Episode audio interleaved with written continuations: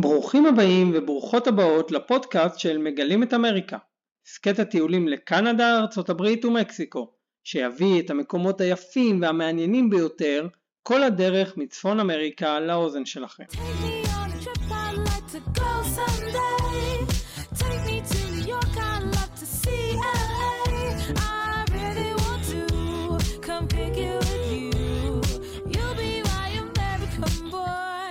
ברוכים הבאים לפרק השלישי שלנו יחד. פרק שלישי ועדיין כל העניין הזה מרגש אותי. בפרק היום לא נטוס לאף יד ביבשת, אבל אין צורך להתבאס, אנחנו הולכים לעבור על הדבר אולי הכי חשוב בטיול, וזה התכנון שלפני הטיול. מה חשוב לדעת כשמזמינים טיסות ליבשת ובתוכה, איך אני בוחר את היעד באמריקה, מה כדאי לדעת כשמזמינים רכב, מקומות לינה ועוד. אז בואו נתחיל.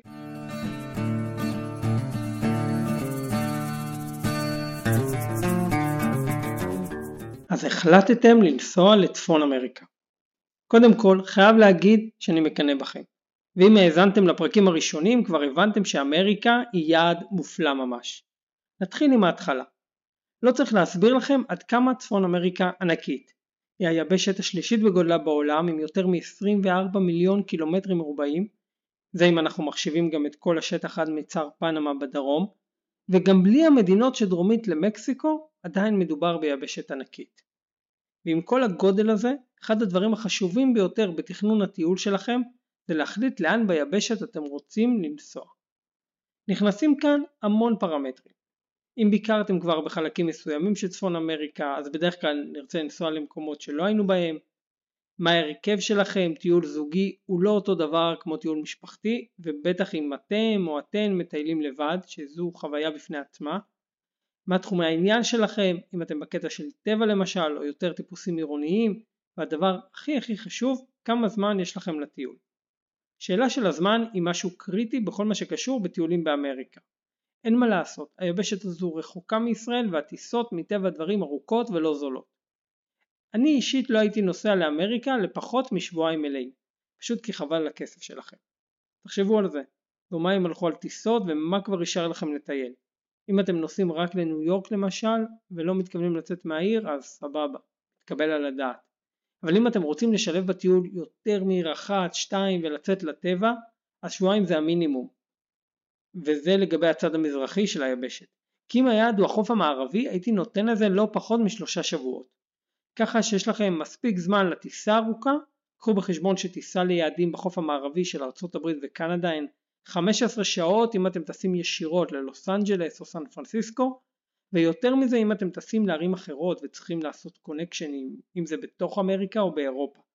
תוסיפו לזה את עניין הג'טלג שהרבה סובלים ממנו בגלל שחוצים כל כך הרבה אזורי זמן אז מינימום של שלושה שבועות זה פרק זמן יפה שייתן לכם מספיק מרווח לטייל. כמובן שמכאן השמיים או יותר נכון לוח השנה הוא הגבול. הטיול הכי ארוך שלי בצפון אמריקה נמרח על פני בערך שנתיים. אז דיברנו על משך הטיול, ונעבור לדבר הבא, היכן כדאי לטייל. פה בדרך כלל נוטים להסתבך, גם בגלל מחסור בידע, מה יש לכל אזור להציע, וגם בגלל שהיבשת ענקית והנטייה של כמעט כל אחד ואחת מאיתנו לרצות לראות כמה שיותר. הרי אם כבר עשינו את כל הדרך הארוכה הזו, למה לא? אז פה אני אחבוש את הכובע שלי כמתכנן טיולים בצפון אמריקה ואגיד לכם שבחירת האזור בו תטיילו מושפע מהמון משתנים.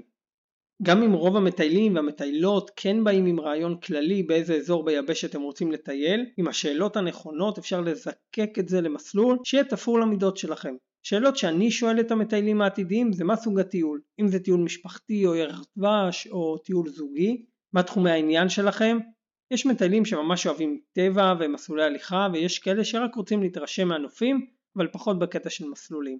יש שאוהבים תרבות ומוזיאונים וכאלה שפחות, יש אוהבי יין ובירה ויש שומרי כשרות שזה פרמטר שחייבים לתת עליו את הדעת אם אתם שומרי כשרות ויש כאלה שרוצים יותר ליהנות מחיי לילה ובטן גב שזה גם לגיטימי לחלוטין.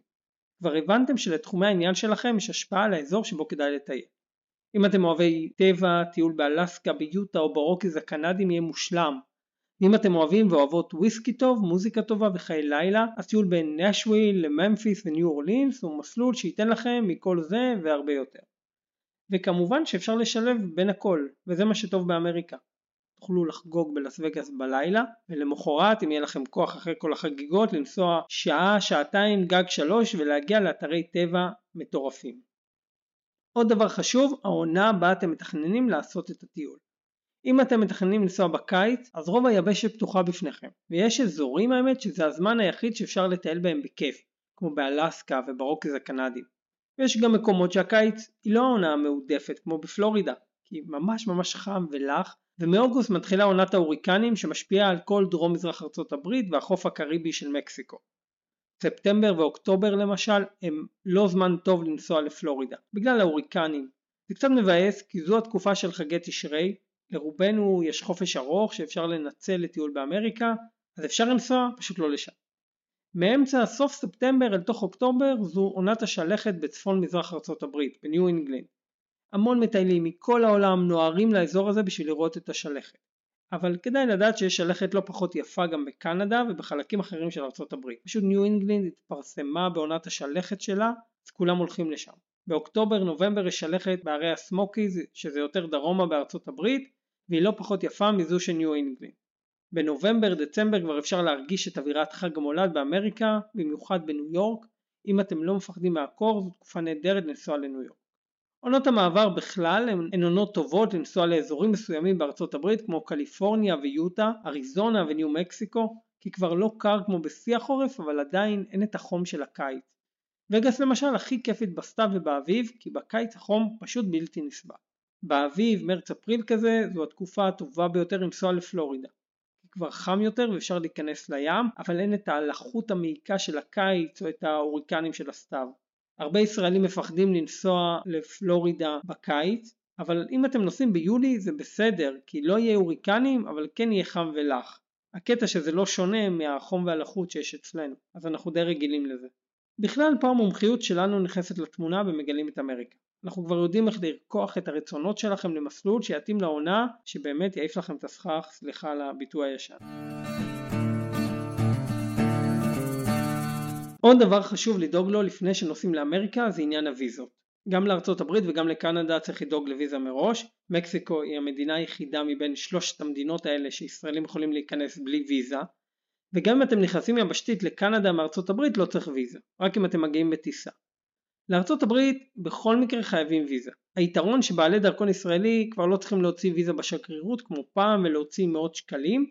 בספטמבר 23 נכנסה לחיינו התוכנית Visa Viewer Program, תוכנית הפטור מוויזה. ומאוקטובר היא בתוקף. העניין המהפכני הזה עם ויזה אסטה ירד מתחת לרדאר בכורח הנסיבות בגלל המלחמה, בכל זאת היו לנו דברים חשובים יותר לטפל בהם, אבל אין ספק שמדובר פה במהפכה.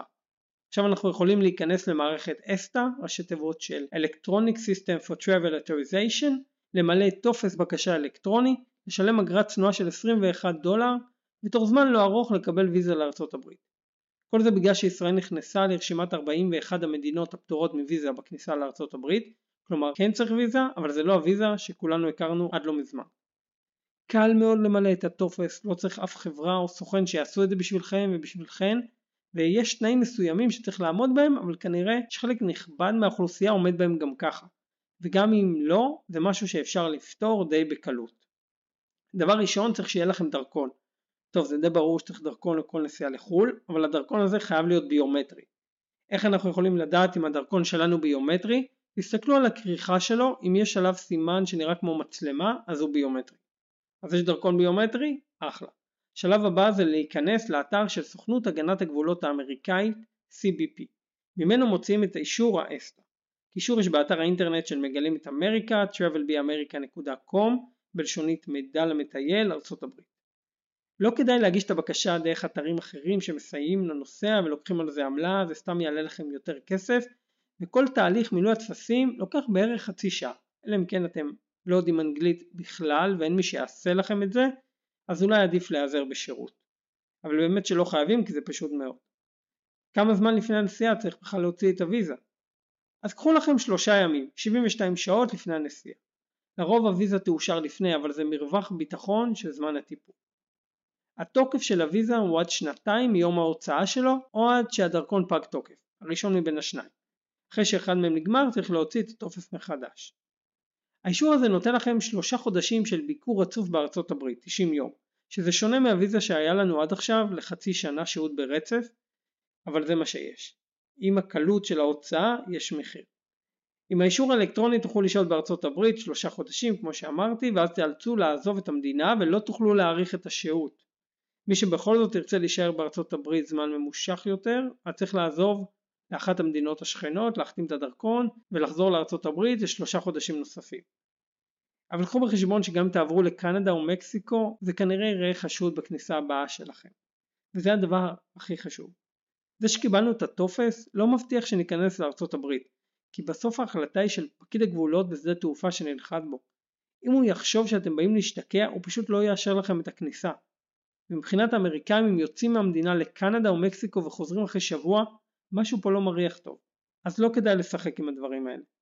גם אי אפשר להאריך ויזה קיימת. בתום השנתיים יש להגיש שוב את בקשת האסטה מחדש בישראל ולשלם מחדש. אם אתם כן רוצים להישאר יותר משלושה חודשים וכן רוצים להאריך את השהות מעבר לחצי שנה אז תעשו את הוויזה כמו שהיינו עושים תמיד דרך השגרירות עכשיו סוף סוף הם חזרו להנפיק ויזות אחרי שהיו סגורים מאז השביעי באוקטובר אז אפשר לעשות את זה, לשלם יותר, אבל אם זה משרת את האינטרסים שלכם, אז ברור שכדאי לעשות. בכל מה שקשור להזמן הטיסות, אני ממליץ להזמין הרבה זמן מראש. ככל שמתקרבים מתאריך הטיסה המחירים עולים וחבל שסתם תשלמו הרבה יותר כסף ממה שתכננתם. השוואת מחירים היא קריטית, במיוחד אם אתם בוחרים לטוס בקונקשן, כי אז יש לכם הרבה יותר אפשרויות והטיסות הישירות והשוואת מחירים יותר חשובה.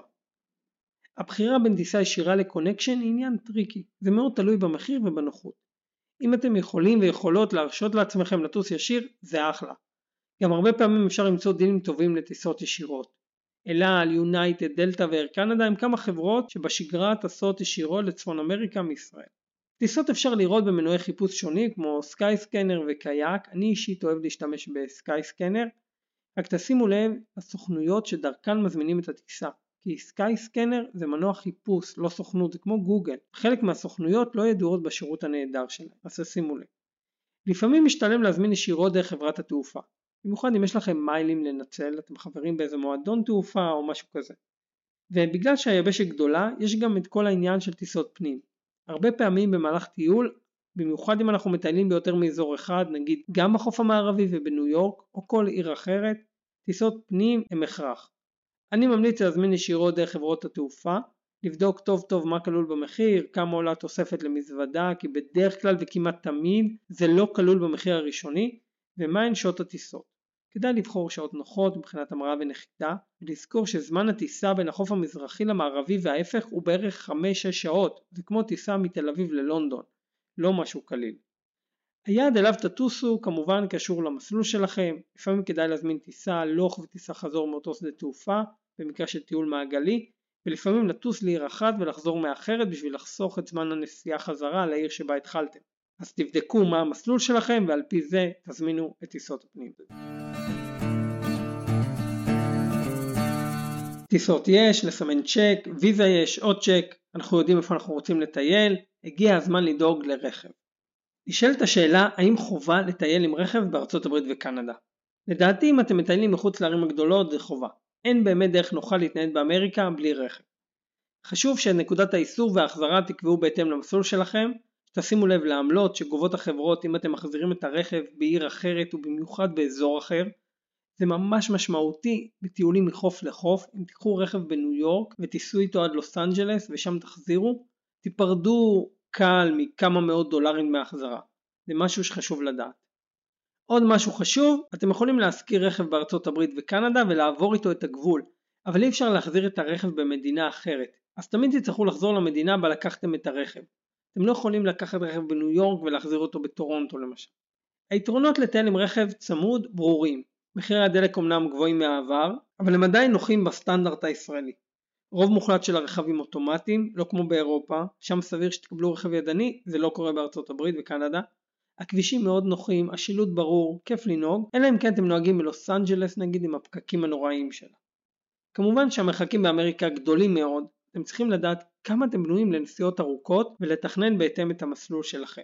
זה מאוד שונה מנהיגה בארץ. בארץ הכי רחוק שאנחנו יכולים להגיע זה אילת, גם אם אתם יוצאים מקריית שמונה לאילת אז נסעתם 5 שעות, בארצות הברית בקלות אפשר להגיע ל-6, 7, 8 ויותר שעות נסיעה. זה לא מתאים לכולם. המון חברות משכירות רכבים בארצות הברית, בכל עיר ועיירה יש מקום לאסוף רכב, יש המון מנועי חיפוש להשכרת רכבים. אנחנו במגלים את אמריקה מטפלים גם בזה בהשכרת רכבים, אז אתם יותר ממוזמנים ומוזמנות לפנות אלינו בנושא. שאלה שנשאלת המון פעמים היא האם להזמין מקומות לינה מראש או פשוט לזרום. אישית אני פחות אוהב לזרום בתחום הזה, אבל אני גם חייב להודות שיש יתרונות בכל אחת מהשיטות. הזמנה מהרגע להרגע מאפשרת לכם גמישות שהזמנת מקומות לינה מראש פשוט לא תאפשר לכם. לא תהיו בלחץ להגיע למלון, תהיה לכם אפשרות לעצור באיזה עיירה או עיר בדרך ולישון שם. קרה לי פעם באחד מהטיולים שלי במזרח ארצות הברית שנסענו ונסענו ונסענו והיה סופה רצינית גשם זלעפות לא ראו שום דבר על הכביש. אני נוהג ומתאמץ לראות בכלל לאן אני נוסע והשעה התחילה להיות מאוחרת והזמנתי מקום. אז רציתי להגיע אליו והחבר שטיילתי איתו אמר לי בוא נמצא מקום בדרך הכל אז הייתי עושה את זה אלא אם כן המקום שהזמנתי היה כל כך שווה שרציתי להיות שם אז נגיד בסיטואציות כאלה להתחיל לחפש מקום זה לא כיף וגם לדעת שאתה צריך להגיע ליעד ועכשיו אתה נעול עליו ואם לא תגיע תפסיד כסף זה גם לא מציאה גדולה אבל ככה זה בטיולים יש בלת"מים. עכשיו בתיאוריה לטייל ככה חופשי נשמע מדהים אבל המציאות קצת יותר מורכבת וזה החיסרון בדרך הטיול הזו. כי מי מבטיח לנו שנמצא מקום לינה מתאים או מקום לינה בכלל, שהמחירים לא יהיו משוגעים ונגלה שהוצאנו הרבה יותר ממה שתכננו, אף אחד. זה הימור שלא כולם רוצים לקחת, בטח שמטיילים לזמן קצוב. תזכרו שיש תקופות בשנה ואזורים מסוימים שהיצע המלונות לא עומד ביחס לביקוש ואתם עלולים להיתקע. וגם מי רוצה להתחיל לבזבז שעה כל יום על מציאת מקומות לינה באמצע הטיול. זו שעה שיכולתם להקדיש לדברים הרבה יותר כיף. אז ההמלצה שלי להזמין מראש, שימו לב שאתם מזמינים מקומות לינה מספיק זמן מראש כדי שההיצע יהיה גבוה ולא תהיו חייבים להתפשר או לשלם הון, שבהזמנה תהיה אפשרות של ביטול חינם עד מועד קרוב לזמן השהייה שלכם, כדי שכן תהיה גמישות כלשהי. אתן לכם עוד דוגמה. עונת השלכת בניו אינגלינד זו העונה העמוסה ביותר שיש באזור. אם תתחילו לחפש מקומות לינה אפילו חודש לפני הטיול, או שתצטרכו לשלם המון המון כסף, הרבה יותר ממה שראוי לשלם, או שתצטרכו להסתפק במלון בינוני מינוס במיקום רחוק ממה שתכננתם ותבזבזו המון זמן על הכביש בנסיעות. אותו דבר במלונות ליד הפארקים הלאומיים. אם תזמינו מקום לינה הרבה זמן מראש תוכלו למצוא חדר קרוב לכניסה ליוסמתי או לזיון למשל וככל שתזמינו יותר קרוב להגעה ליעד או שתשלמו המון כסף או שתשלמו פחות אבל מקום רחוק ותצטרכו לנסוע אפילו שעה בשביל להגיע לפארק. תאמינו לי שזה מבאס. דבר נוסף שחשוב לשים לב אליו היא באיזה חלק של הערים הגדולות אתם מזמינים מקומות לינה. בלוס אנג'לס, שיקגו וסן פרנסיסקו זה קריטי. יש אזורים שאתם ממש לא רוצים לישון בהם, בין אם זה בגלל פשיעה או כמות משוגעת של הומלסים, שזה משהו שכמה ערים סובלות ממנו במיוחד. במקסיקו סיטי למשל יש שכונות שממש אסור לתיירים להתקרב אליהן, אז בטח לא לישון בהן. המחיר הממוצע של מלונות באמריקה, ואני מתכוון לקנדה וארצות הברית, עלו ממש בשנים האחרונות, יש כאלה שטיילו בארצות הברית לפני 20 ו-30 שנה וחושבים שהם יכולים למצוא מוטל טוב ב-100 דולר ללילה לזוג. אז זהו שכמעט אין דברים כאלה, ומוטלים ב-100 דולר ללילה אלה לא מקומות שתרצו לישון בהם גם ככה. לרוב אם תזמינו ברגע האחרון או כמה חודשים לפני, המחיר לא ירד, רוב הסיכויים שיעלה. אז אם נסכם את נושא המלונות, אני באמת חושב שעידן הספונטניות נגמר, של טיול כיפי נטול דאגות עד כמה שאפשר, ובטח אם הוא לא טיול ארוך מאוד, כדאי שתדעו איפה אתם הולכים לישון ותזמינו את המלונות לפי המסלול שאתם מתכננים לעשות אחרי שבדקתם שהוא לא שאפתני מדי מבחינת מרחקים, כי גם זה קורה. באתר שלנו תוכלו למצוא המלצות למקומות לינה ברחבי היבשת עם קישור לאתרי הזמנות כמו בוקינג ואחרים וגם ישירות דרכנו תוכלו למצוא דילים טובים. אני מפנה אתכם שוב לאתר travelbeamerica.com קישור לאתר בתיאור של הפודקאסט.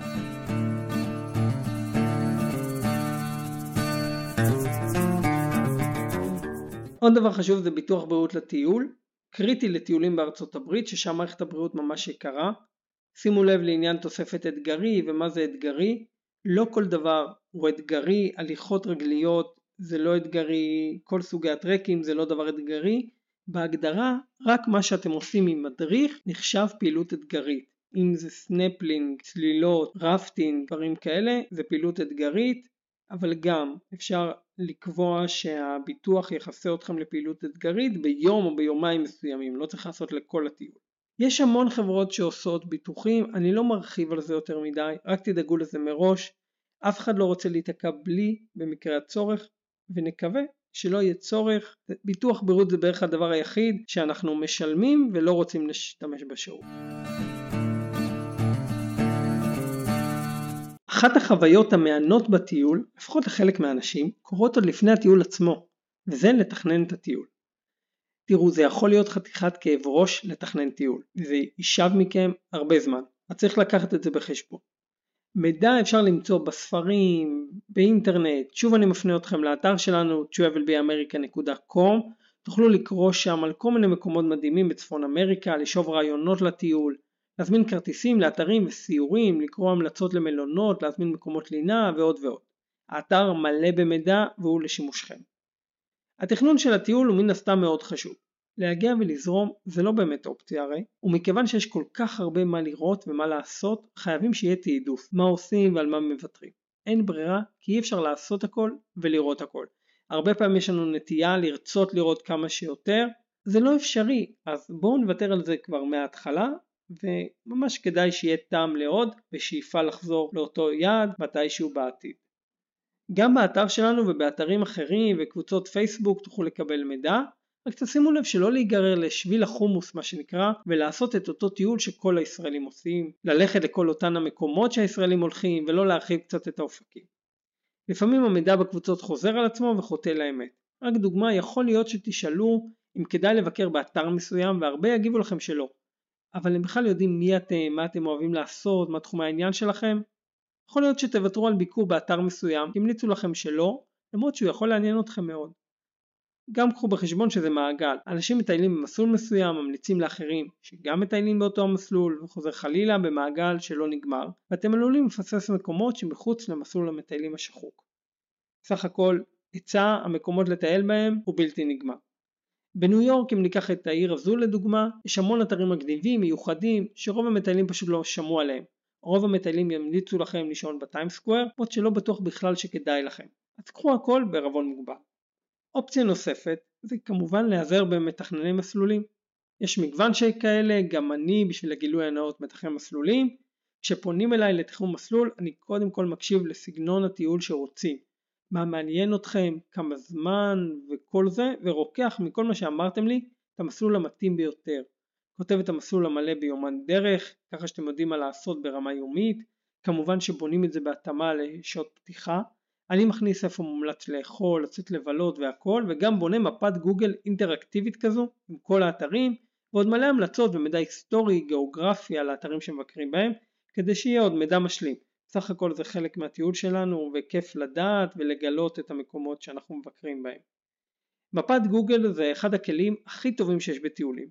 הלוואי שבטיולים שלי בעבר, כשהייתי בדרום אמריקה ובדרום מזרח אסיה, היה לי סמארטפון עם גוגל מפות. אבל בגלל שטיילתי בתקופה שסמארטפון לא היה נפוץ כמו היום ובדרום אמריקה בכלל טיילתי בלי טלפון נייד אני לא מצליח להבין איך אבל לא משנה אז גם לא היה לי גוגל מפות ואני גם לא בטוח שהם המציאו את הגוגל מפותה וגם אם כן הוא לא היה הדבר המפלצתי שהיום כמובן בצורה הכי חיובית שיש אז עם הגוגל מפות תוכלו לקרוא המלצות למסעדות לראות כל מה שיש סביבכם לנווט תחבורה ציבורית באמת הכל כלי מטורף הפרק שלנו מגיע לסיומו. עברנו על כמה נושאים שחשוב לדעת לפני טיול באמריקה כמו טיסות, ויזות, מלונות, תכנון הטיול, רכב, ביטוח בריאות וכאלה. אם יש לכם ולכן עוד שאלות, אם אתם רוצים שנתכנן לכם מסלול מדהים באמריקה, או לקרוא על היעדים הנפלאים ביבשת, אתם יותר ממוזמנים ומוזמנות להיכנס לאתר ולפנות אלינו. נשתמע בפרק הבא.